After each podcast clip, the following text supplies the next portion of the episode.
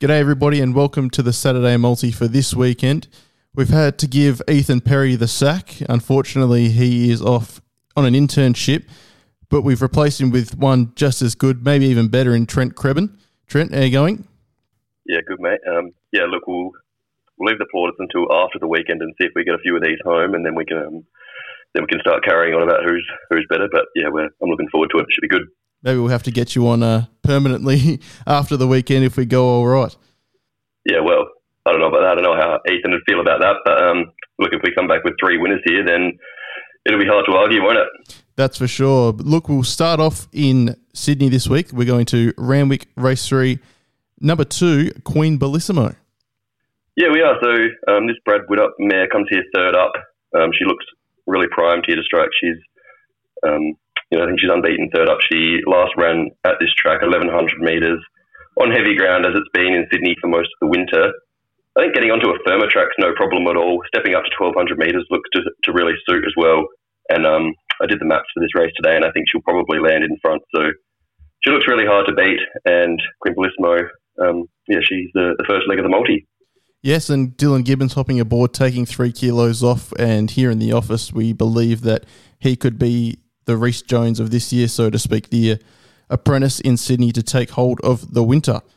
We'll move on up to Queensland for the next leg. This is race two, number two, Kerwin's Lane, and we're just going to have him to place. Yeah, this was this was your one, Jake, up in Queensland. He he comes up from Sydney as well, where he's been racing on those heavy tracks. And again, he's just been racing really well, and I think he's another one that probably looks better suited um, onto the good tracks. Did you kind of agree with that, or...? Yeah, I did. I thought he might be better suited getting back onto a firmer deck. And the thing that got me too was stepping back up to the sixteen hundred metres, I think.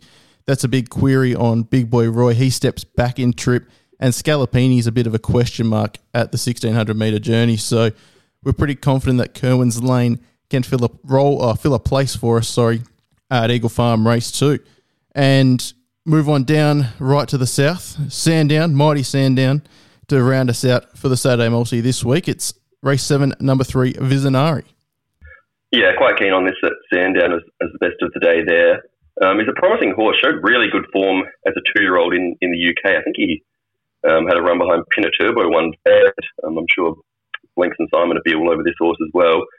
Um, took a while to get right, and then has gone to Mick Price and Michael Kent Junior One with a leg in the air, first up at Pakenham.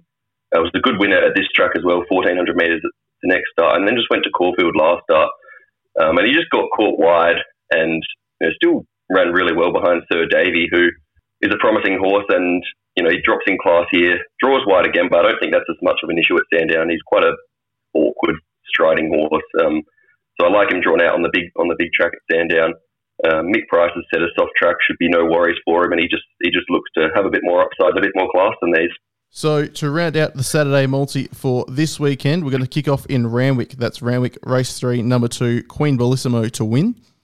Eagle Farm Race two, number two, Kerwin's Lane to place is the second leg of the multi.